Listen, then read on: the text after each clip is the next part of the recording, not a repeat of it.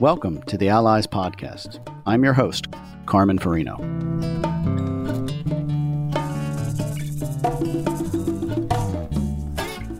Hello, this is Carmen Farino, and welcome to another edition of the Allies Podcast. I am pleased to have with me today Lili Bernard. Welcome, Lili. Welcome, Carmen. How are you? I am doing well. I have. Um, I think you may be the uh, the first person who has um, ticked every box uh, in the art and activism field. So I want to just kind of set the stage uh. for everyone that you are an activist, you are a visual artist, you are an mm-hmm. actor, you're a writer. Um, mm-hmm.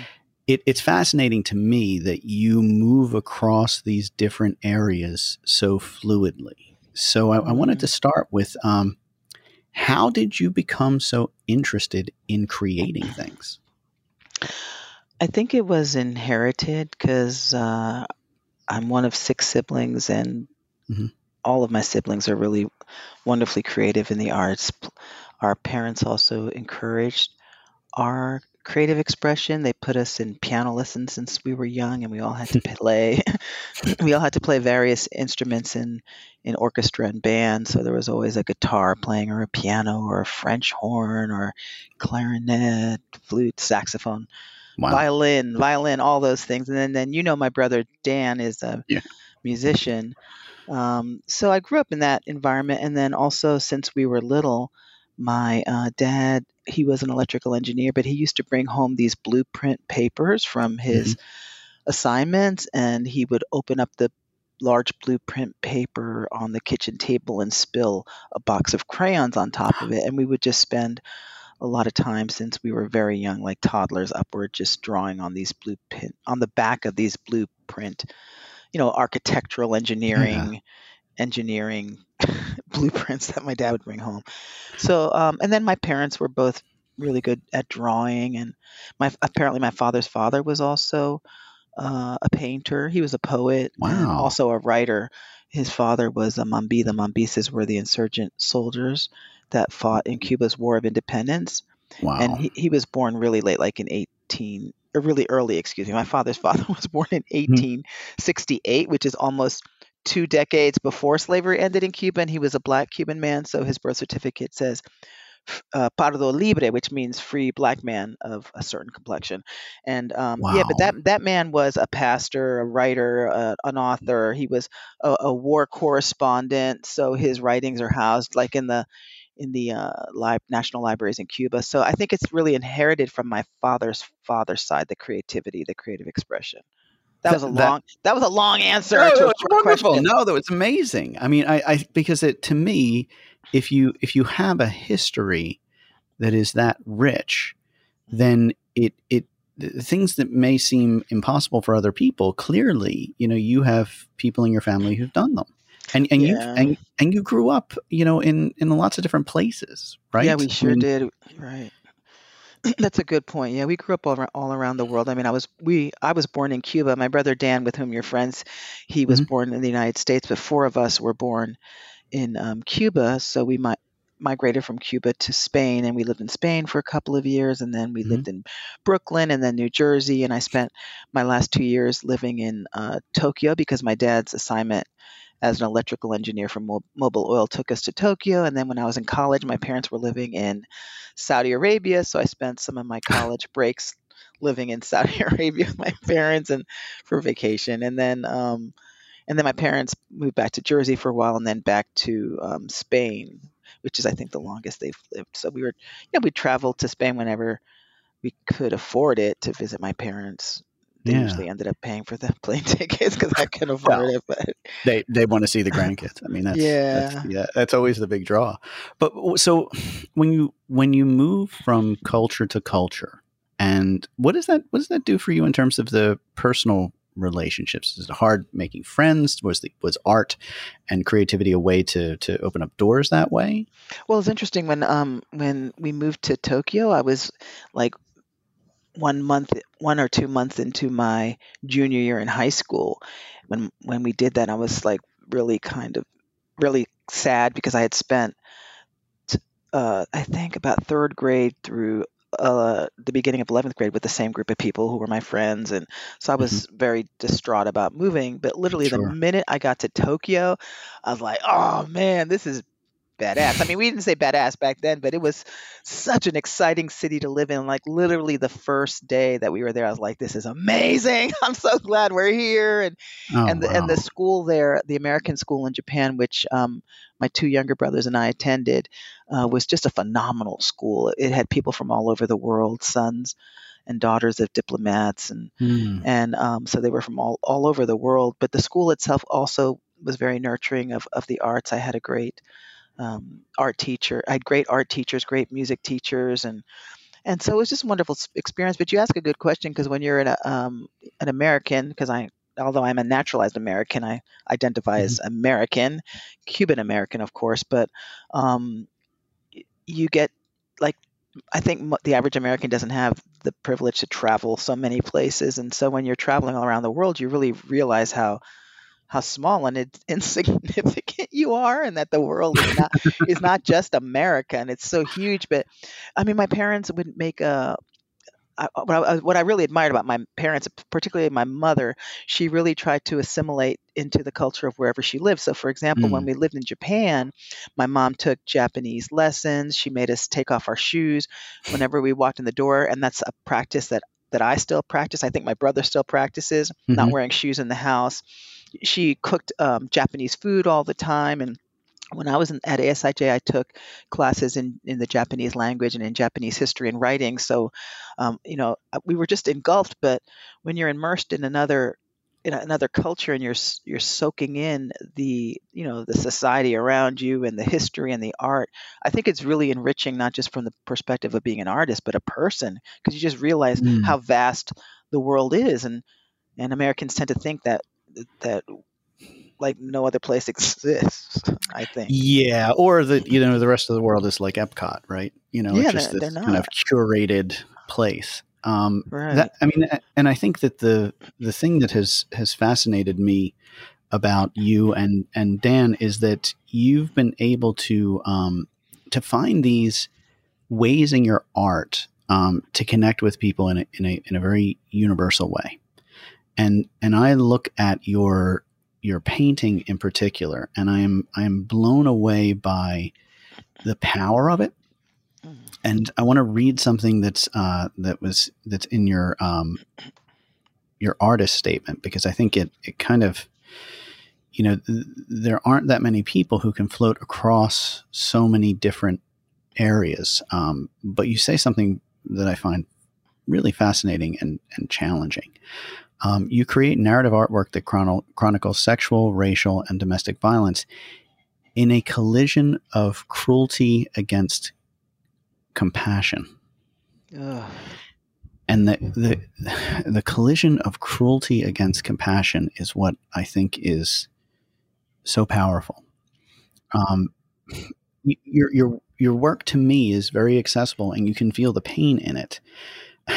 How did you how did you break through that type of barrier to to make work that's that's you know that visceral?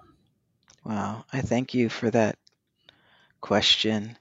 Well, you know, I, I do write poetry. It's not like I'm a published poet or anything, but mm-hmm. I do write poetry, and on an occasion, I've spent years performing the poetry and spoken word. So, of course, there's alliteration in that statement, right? I love who doesn't love alliteration, right? The sound of the the same um, you know the, the beginning sounds of each word rolling mm-hmm. off the tongue right what did i say a collision of cruelty against compassion yeah against yeah, compassion c c c mm-hmm. um mm-hmm. oh god well i guess what i'm thinking of when what i was thinking of when i wrote that and and how it pertains to my evolution as an artist and i consider myself still very nascent and learning and growing and that um there's this cognitive dissonance when one mm. is a trauma survivor mm-hmm. that shows this juxtaposition in, in various places. One of the places, for example, is um, the perpetrator against the victim. So, one mm. thing that we learned, for example, when I was in the Cosby um, watching the Cosby trial. I went there to watch the first trial, the second trial, and the third trial. Um, Was how trauma impacts rape survivors, for example. Uh, the difference mm. in the second trial from the first trial that rendered a guilty guilty verdict in comparison to the hung jury in the first, the hung, you know, the mm-hmm. the no verdict, right, in the first trial, yeah. was that the very first witness whom the whom the prosecution brought to the stand was an expert witness. She was a forensic psychi- she is a forensic psychiatrist by the name of Dr. Barbara Ziv.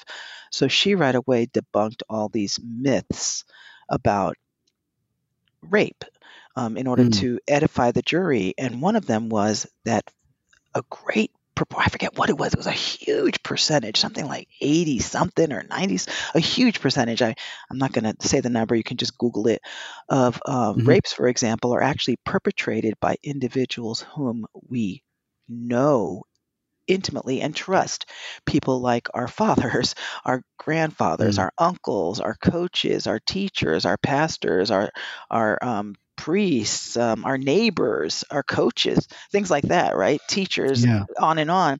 And so what that does is it creates this cognitive dissonance in the mind of the victim, which lends to the victim taking so long to report or never reporting, because most people never report sexual mm-hmm. assault. And so what happens is that when the perpetrator is someone whom you have trusted and you have loved and adored, um, it, it, it creates a situation where you just like don't understand what's going on you're mm. confused mm. you want to make it right it, it, it, explains why rape victims keep going back to the perpetrator you know to try to mm-hmm. make it right because you to try to bring the relationship back to where it was like to ask mm-hmm. why did you do this to me and it's very complicated so similarly because i am a victim a survivor of adult rape i'm a survivor mm-hmm. of um, domestic violence uh, what happens is you've got this cruelty in the sense that you know you're surviving these attacks upon your body your mind your mm-hmm. emotions mm. your spirit but then you also have like the compassion of the perpetrator and that and and so as an as an artist it's because my art is focused around it tends to be focused around the issues of of like you said trauma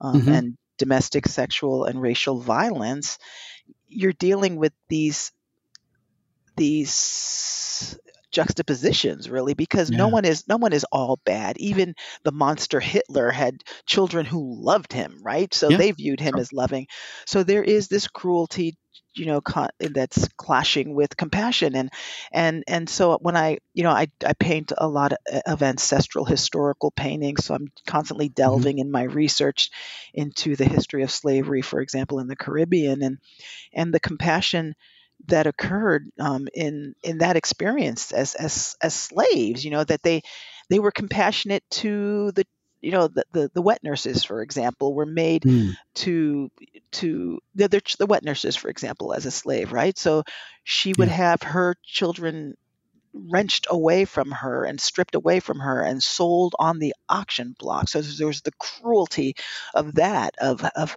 having your children stolen away, never to be seen again. And yet the same slave master is now putting this this baby at your bosom, whom you have to mm. nurse. And so now you have to find the compassion, you know, to nurse this this this little white child.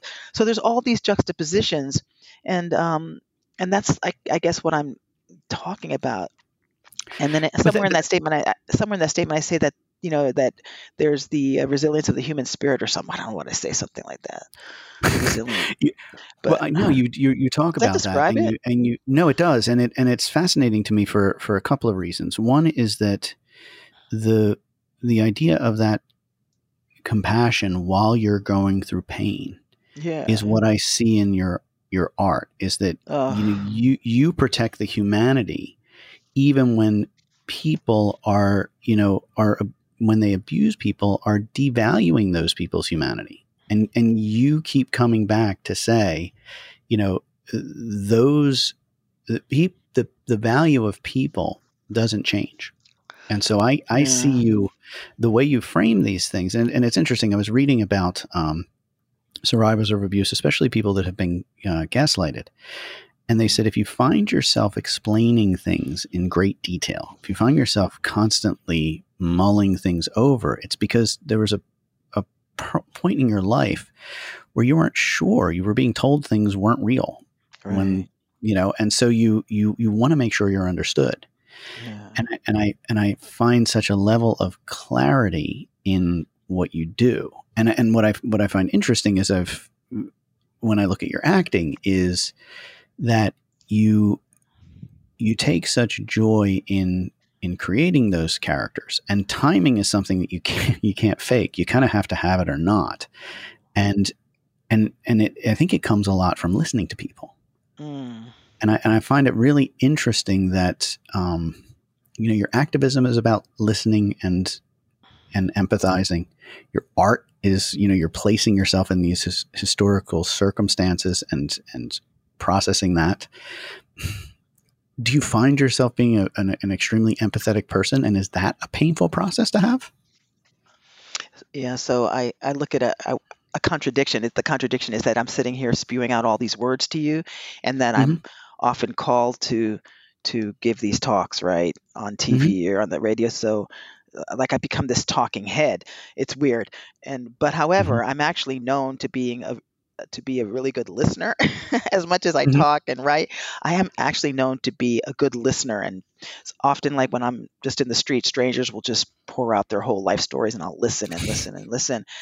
But empathy is um, I think empathy is key to being an authentic artist because if you're not empathetic then how how can you possibly uh, evolve like because if you're like narcissistic for example you just think that you that your shit is all right you know and you're constantly doing the same stuff but i think empathy is really key to evolving but there is one thing if you don't mind if i can just go back really quickly to that question about com- uh, compassion against yeah. cruelty if you don't mind uh, in mm-hmm. reference specifically to my art i know i went straight I went straight to the Cosby trial because I must say that Carmen, I I had difficulty sleeping last night. Like I was tossing and turning, mm. going, "Oh my God, I've got to talk about this Cosby trauma again," and it's terrifying for me to to to to talk about it because it, it reminds me of horrible memories, you know, of trauma. Mm-hmm. But but I so I therefore appreciate you asking me about my art relative to the trauma. But there's this one work of art that I made, um, I think back in 2014, where um, I have this cross. It's it's a large sculptural piece that works as an installation because it involves video art as well. So um, in that installation, it's called um, what is it called? Ain't Funny Crucifix? Yeah. So I'm look at you. so I, I I made this cross out of sugarcane. And I use sugarcane because that's the crop that my ancestors were harvesting in Cuba, right? And I had my son who was 16 or 17 at the time, my firstborn Raphael. Um, we took this conga drum, right? And we turned the conga drum which of course is a drum that's used uh, for ceremonial religious purposes in, in Afro Caribbean and African culture. and I painted it and turned it into this watermelon because the watermelon is an object which is used really to stereotype and mock black people. So there's mm-hmm. the cruelty of the the mocking and the stereotype, you know, the stereotyping of black people with watermelon. But when you look at it, like if people could have empathy and understanding how really painful it is for Black people to be mocked about the watermelon, you have to take it back ancestrally. Imagine that one slave ancestors one's slave ancestors as mine, right, were mm-hmm. working hard in the sugarcane fields. And my parents told me that in Cuba, when people work the sugarcane, right, their fields, they're just, they come out, they emerge totally brown, just covered in mm. mud. And, and, and if you are to Google sugarcane workers, you'll see that people are just co- totally covered in mud. And then the juice of the cane of the sugar cane, which in Spanish is called guarapo, is sticky, and and mm. so then it makes the mud like stick all over your body, and you're just oh. like this brown thing with white eyes and white teeth. And so imagine that you're chopping cane really hard. And if you look in my paintings, I I, I often put images of sugarcane, and mm. um, so imagine you're chopping sugarcane, you're covered in mud, right? And and you're uh, under the hot Cuban sun and you're sucking on that sugarcane. I grew up sucking sugarcane. That was part of mm-hmm. my culture. My parents would go, you know, like into Brooklyn and get us big six foot stalks of sugarcane and we chop it and, mm. and, and, chew it and suck on it. That's what I grew up doing in Princeton Junction, New Jersey, because that's what we did in Cuba. But imagine that you're trying to get, you know, calories and sustenance from this from this sugar cane that's really making your teeth rot. And then here comes the slave master with this big green striped thing, right? And round, a watermelon. Mm. In the middle of all that brown mud and the chopping and the machetes and and all that. And you open it up and it's red inside. And as you know, red and green are complementary colors. So now mm-hmm. you've got this beautiful green striped, big, you know, heavy round thing. You chop it open and it's red and you stick mm. your mouth in it, it's full of juice, but this juice is really life sustaining, right? So, in a sense, the watermelon is like this life sustaining fruit that really sustained the enslaved. And so, naturally, mm. when a, an enslaved person would get a watermelon like this and they're starved and they're thirsty, of course they're going to dig into that with zeal and zest and so then the slave master would mock that and that's carried on in generations so you've got the cruelty of of you know the slave the slave but then the compassion that one has for the watermelon like thank yeah. god for this saving fruit and so in this video piece i tried to i talked to my child through this and so i made him hammer 365 nails into this conga drum that we turned into a, a, a watermelon. And that's because mm. in the mm. Kikongo religion, there are these effigies called Nkisi. And you'll, you'll, if you Google that, you'll see that they they have these um, like kind of effigy type of sculptures where they nail a whole bunch of hammers in it and they tie strings mm-hmm. and messages and the priest well, the the yoruba the congo the congo priest excuse me not Yoruba, that's a different religion. The Congo priest will actually take these effigies from home to home, and if there's a sickness in one, he'll perform a certain dance around this, you know, nailed up effigy, this nkisi thing. And so as I made my son hammering 365 nails into this thing. And he was mm. getting so mad at me. Mom, why 365 nails? No one's going to know. I'm like, You're going to know, Rafa, that your ancestors were slaves 365 days of the year. So he was so mm. angrily um, hammering these in. And then if you look at the video that accompanies the actual sculpture, you'll see that in the video I had him ha- hammering 365 nails into a real watermelon. And he was very angry at just at the process of having to do this really tedious work. And if you look at the end of the video, then there's a sense, and, and also in making that sculpture, where he started to take joy and pride in making in just mm. hammering 365 nails. So you mm-hmm. see that he actually felt a compassion for the work that he was doing, a sense mm-hmm. of accomplishment. And so while he was toiling, you know, hammering 365 nails into a Congo drum, 365 nails into a live uh, watermelon, you know, for the video, as opposed to the Congo drum for the for the sculptural crucifix, he felt this compassion for his ancestors, for himself, like a, lo- a love of self. Okay, well, I'm being forced to do this cruel work by these, you know, oppressive slave masters, but I'm going to show some self love and do the best work that I can and take hmm. pride in the work. And so that's part of the cruelty against compassion. I know it's a whole lot that I'm saying, uh, but uh, no, I have so many questions. Uh, I mean, this is fascinating. There's there's a couple of things that immediately spring to mind. One is that um, you're doing something that Jackson Pollock did a lot, which was that the the the act of creating the art is the art yeah. as well as what the finished product is. And to have your son and to enlist him in this, you know, it's like you can, uh, you know, a friend of mine says, you know, you can explain falling off a log to your kid, um, but they kind of have to fall off a log, mm. you know, to know what that's like.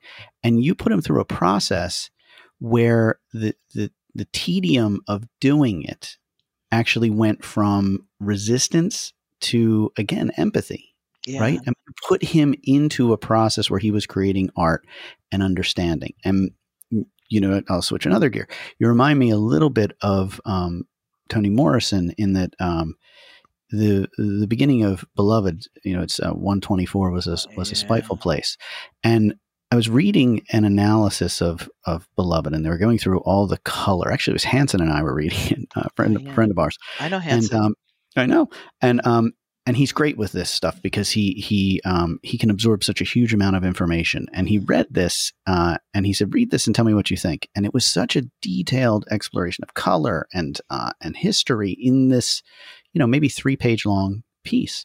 Mm-hmm. And he said, "This has got to be like some master student who's trying to read in all these different things to it." And then we turn the page and it's Toni Morrison explaining your work. and and my point there is that Toni Morrison you, explaining her work? She was explaining her work. And she uh. put in all of these layers and detail that you couldn't yeah. hope to understand, but she yeah. did it because of her. Yeah. She needed to do it to strip things away. And it got me to kind of my best description mm. of, of, of art, which is the distillation of life. Ooh. And, and to me, I like that because what, what you're doing is you're, you're, you have a narrative here that is so detailed and it has so many angles and nuances and storytelling embedded in it when I hear you talk. And I know this is true when I look at um, your paintings. That when you strip it away, each person brings their their own view to it, but you you are bringing so much to get to that distillation. Mm. And I could have looked at that crucifix with the conga watermelon yeah, and, yeah. and brought you know a uh, Italian American you know uh, English background that I have, mm-hmm. um, I would have never brought the depth that you brought, and so I, I go back to that because you do this with everything. There's there's something about how you approach activism, and and by the way, I don't I don't have to talk at all about your personal circumstances to talk about your you know what happened to you as an individual to talk about your activism because so much of what i see you doing is not shining a light on what happened to you but shining a light on what happened to everyone else. Mm. and that part that part shows you know it kind of underscores the empathy. So this is a question out of all of that as as you as you framed up one work of art why is it was it so important for you to become an activist? And to and to step out of you know this this purely creative and potentially set yourself up for for lots of conflict lots of you know backlash. Tell me about why it. do that? Backlash in the form of death threats and rape threats. Yeah oh i mean yeah. I, I, I guess it was accidental my activism in terms of the anti-rape activism is is is accidental but I was an activist, I guess, when I was, you know, teaching, coaching kids gymnastics as a teenager because you're helping other people. I was an activist when I started the City of Angels Little League in LA, like in the year 2000, and and then I do a lot of mentoring. So I think part of it, to answer part of your question, is um, really the whole. As an activist, obviously, you have to have empathy, um, mm-hmm. and um, you know, you've heard that expression that hurt people grow up to either hurt people again or to heal people, mm-hmm. right? When you're a hurt person, yeah. you either grow up to hurt or heal.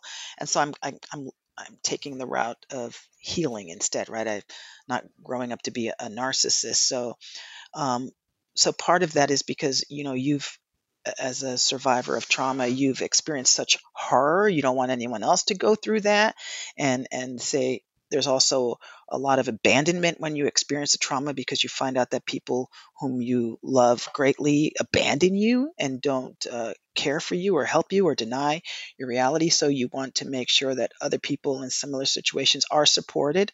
So there's mm. um, a, a desire to advocate for the purpose of just helping other people to feel supported. Yeah. Um, yeah. but then there's and, the and I, then there's the accidental the accidental activism in that you know, I'm a, a survivor of rape by a celebrity person, and you know, like mm. 47 women came out publicly before I did. I was on, I'm only one of like 62 or three women who've spoken publicly about having been attacked by Bill Cosby. So, so there's a, there's that. But then also, I think it's also necessary part of my survival. Just like I create art so that I don't die um, mm. because if I weren't if I weren't creating art, I'd probably die. But then also you help people so you don't die because if you just sit there and think about your own misery, it's really terrifying. So you, mm-hmm. it's like you're transforming your trauma into triumph for others, and hopefully in this in, in the process you're healing yourself too. I don't know. Well, no, no, no. Actually, because because it's very hard to, to have a view of yourself, right? You every time it's like I always say, I have a face made for radio. You know, you put me on camera, all I'm doing is looking at the size of my forehead, which is really a five head. Um, but but other people, you know, will. I mean, come Carmen, on, that's funny. I, I have uh, never heard that expression. Never heard that, huh? Uh, no, and, and as I said, I have a face made for radio, so you don't want to see that. Um, but but but it, it's it's you know I can I can poke holes in myself every you know all day, but um, what I think I see with you, you know, and I've I mean we've known each other since the '80s, um, and I, and I've seen you evolve. There's a phrase I use that says credibility over time builds trust. And so oh. often in your life, that credibility was removed whether it's through uh. disappointment or lack of support or uh, or mm-hmm. abuse. Mm-hmm. And so it, it seems to me that what you do is is the consistency of your support and your advocacy is really building trust in in your community that you will be there physically. Wow. You will be there because the worst thing is to is is to lose someone's trust. Oh, you're gonna make me cry now, Carmen. I never, well, looked, I never looked at it that way, but yeah. But that's what it is. It's a drumbeat of every time you turn around, if you drop somebody, you know, the, mm-hmm. the, the pain they keep is, is not just in the one time being dropped, it's it's in the fear of, of, of ever trusting somebody again. Oh man. So you, you got know? me crying, Carmen. I didn't mean to make you cry. I want I wanted to show you when I when I look at your art and you and you look at the expressions of the people's faces you know so often you can see the the pain written there or you can you can see the cruelty you know in the in the slot machine you know uh painting. The you know people who don't care who don't have that empathy who who who systematically and intentionally remove trust because it destabilizes the you know the person they're abusing. Yeah there's a lot of invalidation. Yeah. Mm-hmm. and and and i see the the way that you move across the, the different media, um, as if you're going to get in, you're going to stay in because you don't want to be to be the person that abandons one of your, you know, one of your tribe, one of your compatriots, one of the, the people. So, is that true? And you know, because it's yeah. just me. Kind of, you know, you're so loaded, man. It's like you're so loaded. Like, um, and you talked about going cross mediums, for example, back to that um, ain't funny re- that ain't funny crucifix yeah. piece. The, the reason I inserted video in that is because I I thought it was necessary to show how my son made that transition from the anger of having to pound these nails into this you know Congo drum watermelon, and then mm-hmm. from in the if you look at the video, if you go to YouTube and Google my name and ain't funny, you'll see the video you know mm-hmm. at the end he's actually embracing you know gently embracing the watermelon and that i did not tell him to do that he was yeah. just when he started showing this pride and self-love in the process of doing this tedious laborious task that i was forcing him to do um, not physically but imagining himself how his enslaved ancestors had to do these things and you see him actually embracing this watermelon. So he goes from being angry to loving this watermelon full of nails. Mm-hmm. And he's mm-hmm. got these 365 prickly nails that are like pinching his flesh on the harder end of the nail, of course, you know, while he's trying to hug it and put his head against it. And then you, you know, you when you when you take images like that and you look at a canvas, for example, like if I have a painting where um, a slave is being branded or um, or a slave is being, you know, raped, I want to show in the eye of the victim really a compassion and a love for herself or for the other slave that appears in the painting with her. Um, mm. I, or um, a baby that might be in a painting, you know, where a slave is being abused, and and so I want to show again, you know, juxtaposed against this cruelty that the human spirit is of, of at least you know loving human spirits is a compassionate spirit and so mm. um, so i, I want to show hope that in the midst of you know of all this cruel of this cruelty that there is still hope and resilience you know there's the ceiba flower the ceiba tree is a big thorny green tree uh, from africa that um, mm-hmm. was brought over to south and central and latin america and it's got these beautiful succulent pink flowers and so imagine in Cuba or in South Carolina or wherever slavery was occurring, that mm. all these horrors were occurring upon human flesh amidst the most mm. beautiful fa- flora, right? With palm yeah. trees and and ceiba flowers and fragrances, magnolia flowers, just like mm. um, just like um, Billie Holiday when she Yeah, sang strange fruit. Strange Yeah. You know, you've hmm got this the smell of burning flesh mixing, juxtaposing with this the sweet smell of magnolia. Mm. You know, you see this horrible, horrible image of a, a man or a woman hanging upside down or right side up and bullets or, or hmm burning, and and then from a magnolia tree with I beautiful flowers. Talk about the juxtaposition there. Yeah, I That's mean that that's reality. uh, yeah, and I think that's the part that um, there was a there was a great series um, last month in the Atlantic where they went back and looked at the um, the WPA writers group during the Depression hired a bunch of writers to go and interview uh, former slaves because they were still alive in the 30s. Right. But they did some weird things. You know, mostly white writers, and they tried to colloquialize the language, and they kind of, you know, maybe put their own spin on it, so it sounded kind of artificial, you know, kind of overdone. Um, and and you and you couldn't necessarily trust everything that they were saying. But one of the things that was fascinating in this piece is that they said um, there was there was an account of a kid who was seven years old when slavery ended, and they asked him what his experience in during slavery was, and he said he loved growing up where he grew up. Oh wow. You know, because he had this window of time where he was a little kid and didn't Mm. understand or see all of the pain that everybody else did, and they were they were criticizing that. And the the, the his descendant actually said, "No, I think you you have to deal with that type of contradiction. You have to mm. deal with all of these things." And and I see you doing this over and over is is forcing people to to deal with the complexity.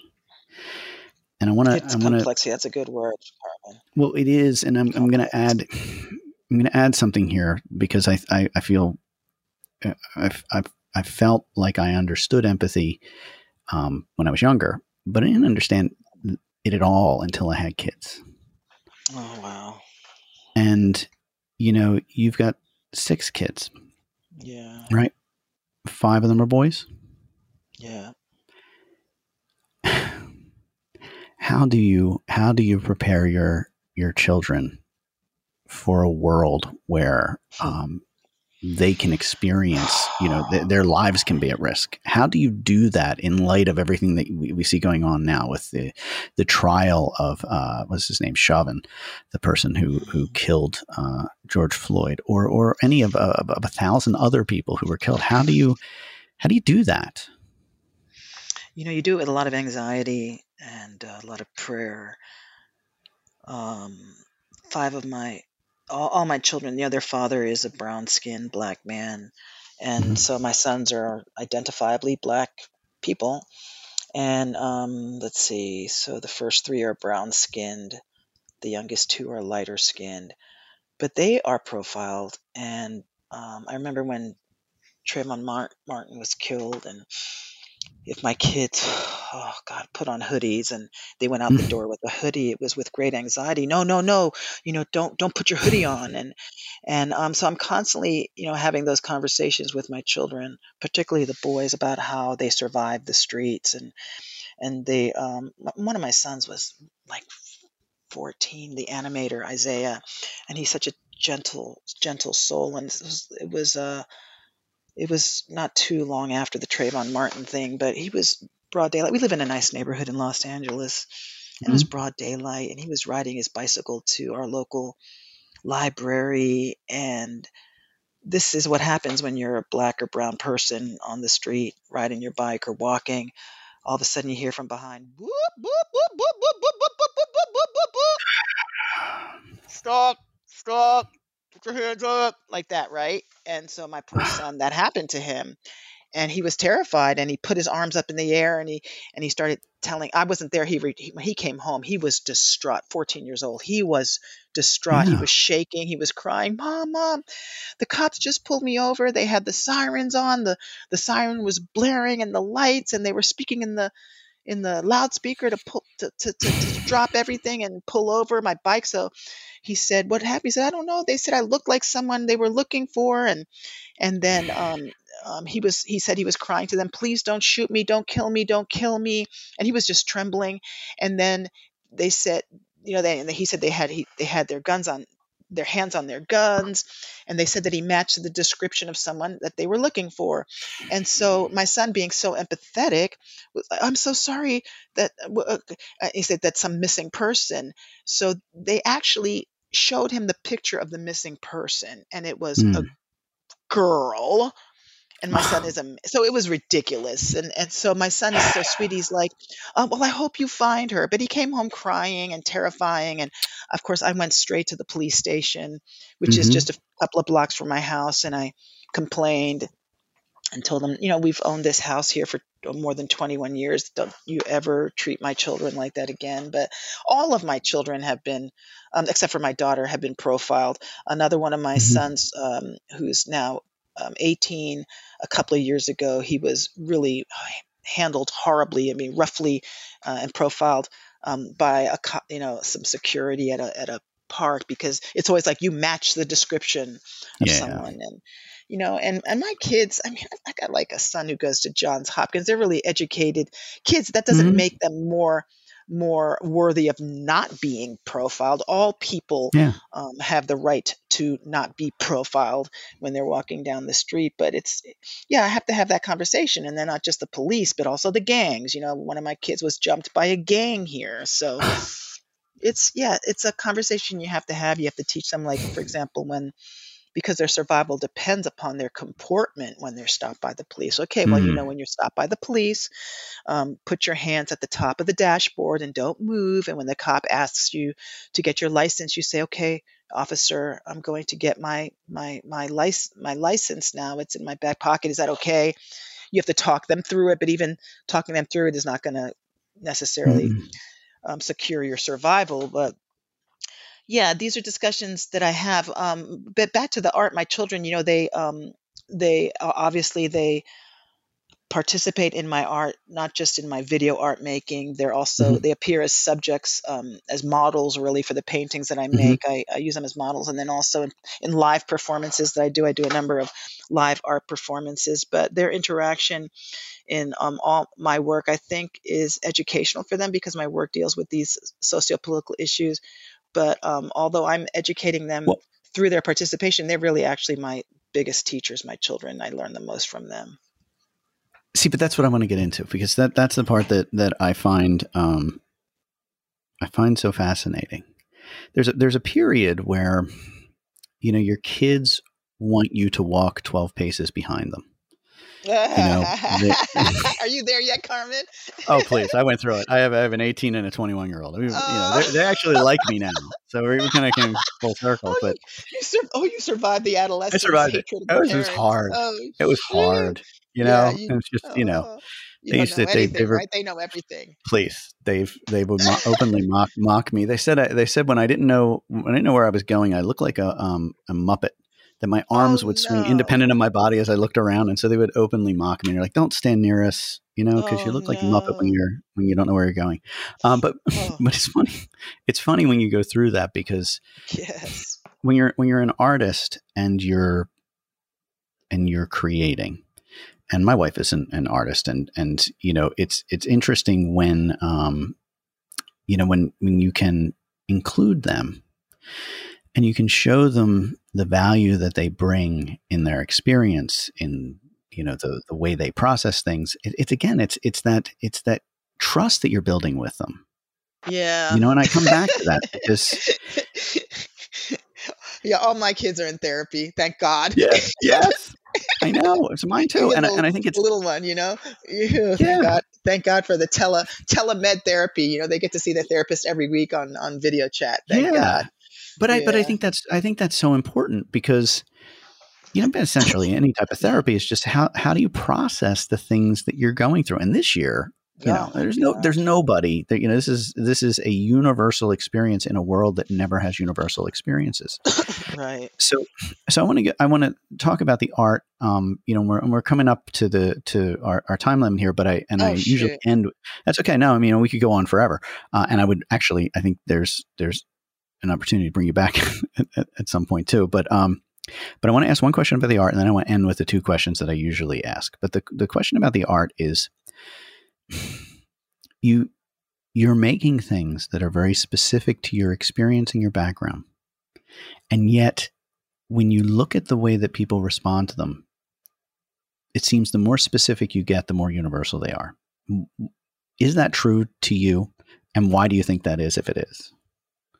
Yeah, well, society would say, oh, you know, um, a- white person is not interested in seeing a movie about black people, or a white person is not interested in looking at a canvas where the subjects are black, and that's not mm. true. Like my my paintings, even like the the antebellum appropriation paintings, the ones that are slave narratives, they commonly, uh, like when they're exhibited in a museum or in a gallery, which is infrequent compared to my white counterparts. It's just yeah. because we're very underrepresented, black and brown artists in the mainstream mm-hmm. art world.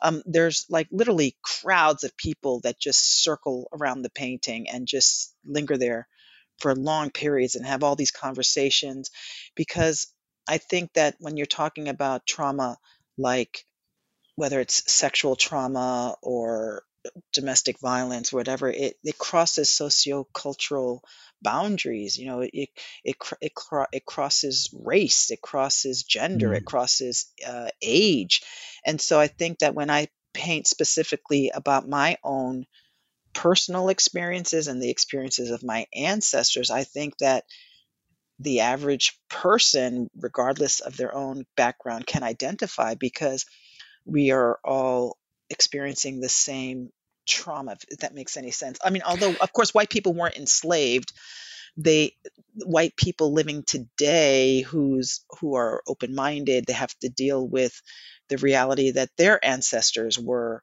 enslavers were oppressors yeah. so we so this you know like racism and and and sexism um, it all it infects every corner of our society. You can't like no one's immune to it. I so I just so I don't know. I learned like for example when I was in the hospital dealing with the the um, Cosby trauma with mm-hmm. uh, PTSD. I was very critically ill with PTSD, and um, they put us in a ward where we all were similarly all similarly survived you know rape and and so there were there was like you know white blonde haired people. There was a male, woman, black, brown, Asian, and we all like went through the same shit, you know. And, mm-hmm. and so we all. There was one girl who was like blonde hair, blue eyes, and and and, and her father was a multi billionaire, and she was a victim of rape and domestic violence. And mm-hmm. so I talk about this siblinghood or sisterhood of, of rape survivors is true. It does really cross race and sex and gender and and age because you're all like experiencing the same thing. Does that make any sense? No, it does. It's it's exactly what I was what I was getting at is somehow again it comes back to the advocacy and the art I think are are so inextricably tied in what you do because the more specific and and and more iconic the the frames of your art are, the more you're actually tapping into experiences that other people can see themselves in. Yeah. And and I see that, you know, when I when I look at the one that looks like Liberty where she's got the machete in her hand and uh and I yeah, and I and I see that it it it feels to me like you know, obviously a French person can look at that and say, okay, well, there's this that I can bring to it. And, you know, somebody who is, is, you know, Afro-Caribbean who, who was, you know, whose ancestors were enslaved was going to see something different but but each time you're showing the resiliency you're showing somebody who's standing up pushing you know for their humanity. And that's the part that i find so life affirming you know it's like john lennon said when he met yoko ono he had to climb up on a step ladder and there was something tiny written on the ceiling. And when he got up there it, i think it said yes. And he's like you know thank god there was something positive because if it said something snarky i would have just said this is bullshit and walked away mm. and and i think there's there's humanity and empathy in so much of of of the art that is created by people in pain because they feel that. And so that's that's kind of how I want to end. When I usually end with two questions. So what and now what? Hmm. And I want to throw them back at you. So what that you've got this woman who has put herself in a position of advocacy and art and you know what does it mean? What what do you see as maybe your your legacy or your impact or your or your value for all the pain that you're actually bringing yourself? Um, what does it what does it do for you to to to put yourself in these in these situations? Well, like I said, I, I have death threats and and um, rape threats, not just from my speaking out, my my activism, but also the art that I make. Mm-hmm. Uh, and you mentioned leading uh, the the the painting that I appropriated, the Delacroix. Delacroix was a French European mm-hmm. painting.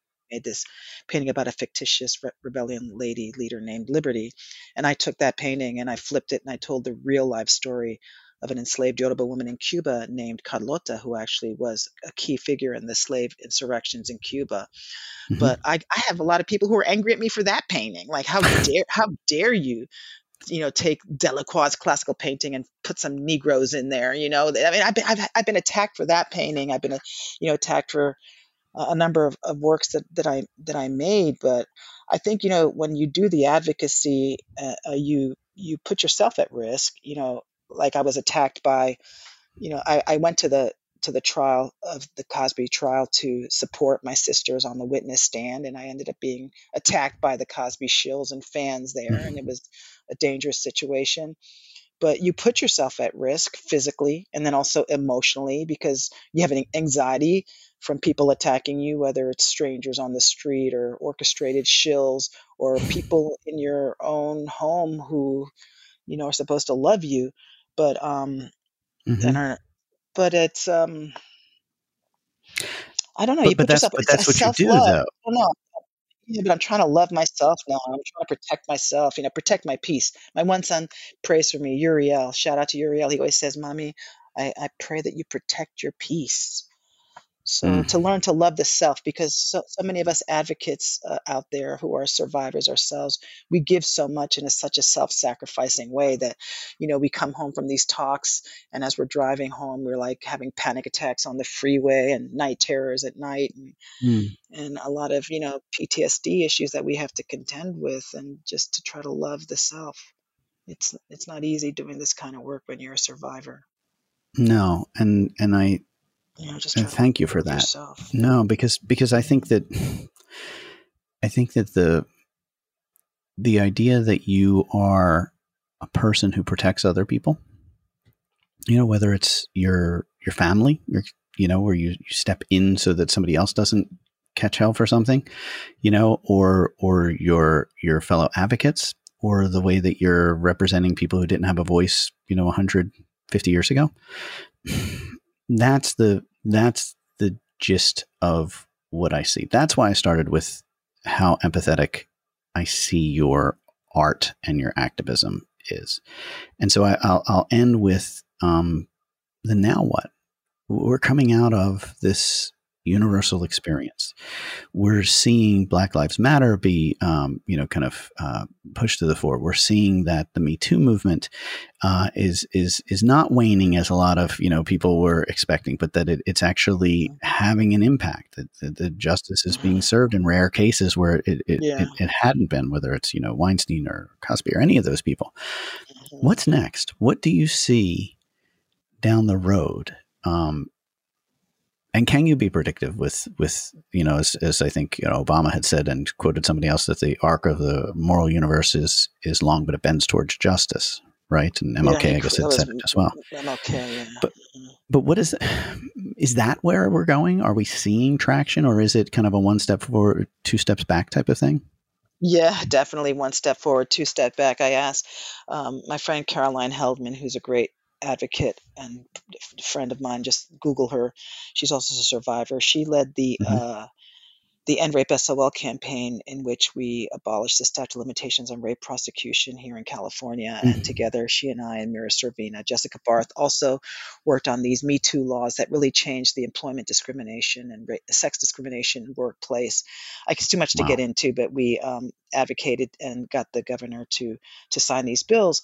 So there's definitely this political power that comes with activism when you're particularly when you're a survivor and so your voice is an authentic voice and if you have mm-hmm. the misfortune of you know of being assaulted by someone who is famous, well, then you use your celebrity, you know, to bring uh, to to bring a platform to these issues. So I I just look at I do believe that um, you know so many sexual assault survivors and, and domestic violence survivors and survivors of police brutality and their loved ones, their advocates, their allies have spoken up so bravely and courageously because as you know, speaking up comes with um, is, a, is a great risk of being attacked and mm-hmm. retaliated against.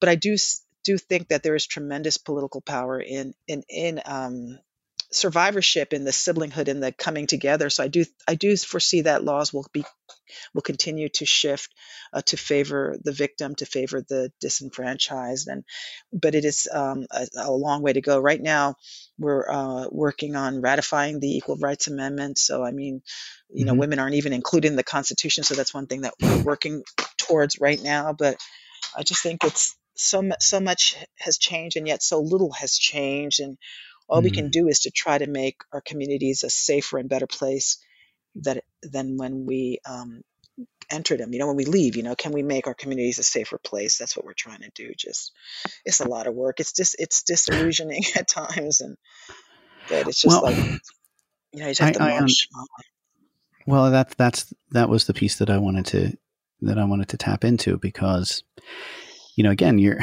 you're not always the best judge of the impact that you have um, but you know, I, I, I, the thing that I find is helpful, and I'm, I'm not the best at doing this myself, but you know, if if you were to look at what you've done as if um, those were things that were done by a friend of yours, mm. I think you'd probably get a sense of the scope and scale of your accomplishments and the influence and impact. You know, and, and I say that because you know I've watched you from you know a certain certain level of distance and have been impressed. Haven't had the chance to tell you that, but the you know when you see somebody pop up on your TV screen you're walking by and you're like, "Oh, that's Lili." and not just once, Lili. This has happened. I've seen you pop up, uh, you know, three, four, five times in random ways because of your art, um, because of your acting, um, because of your advocacy. And and I have to say, um, it's it's a really powerful thing to see those elements all intertwined. So I, I, w- I want to thank you for that because maybe you don't see it as much, but I do. Uh, and I think other people do too. Well, I'm just one small pawn in this great army of resilient survivors, and there's no way that I could ever be in the position I am were it not for my sisterhood and siblinghood of survivors, for people who have supported me and advocated on my behalf and who have just really lifted me up. And so there are many other people who are doing greater and more wonderful things. But if you look at a lot of survivors, they're doing great things. Like you know, Mira Sorvino, she's she's uh, working on sex trafficking. She's a, an advocate with the um, United Nations. Uh, I mentioned Caroline Heldman. Pamela Guest is another survivor mm-hmm. that she started the sexual assault um, committee in the Screen Actors Guild, of which I'm a member. Jessica Barth. I mean, there's so many. There's so many survivors out out there from not just celebrities but um, non-celebrities who are really transforming their trauma into triumph for others by just really using their voice for political power to change laws and to make places safer. And then it's also interpersonal, right? So you affect mm-hmm. people interpersonally. I have people from all over the world who contact me and say, Thank you so much for speaking out because you spoke out. I found the courage to hold accountable the, the priest, you know, who molested me when I was seven years old. So there's the mm-hmm. interpersonal. And, um, but yeah, so no, it's not. I mean, I'm just one small voice in a sea of really courageous survivors who are making, who are shifting culture towards uh, gender equity, towards uh, victim rights, and well, yes, yeah. that that is a wonderfully humble um, and, and and much appreciated kind of way of saying it. Um, and and th- that universe of diverse stories is kind of why I started this podcast, mm-hmm. is to hear from um, you know all the different types of people who can be advocates or allies.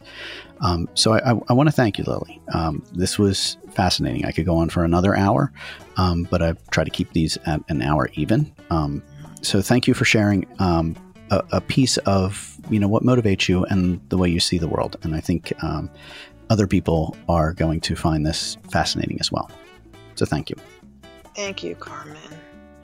Well, that's all the time we have for uh, the Allies podcast. Uh, as always, if you have a question um, for Lili, please let us know. You can email us and we will uh, see if Lili can respond.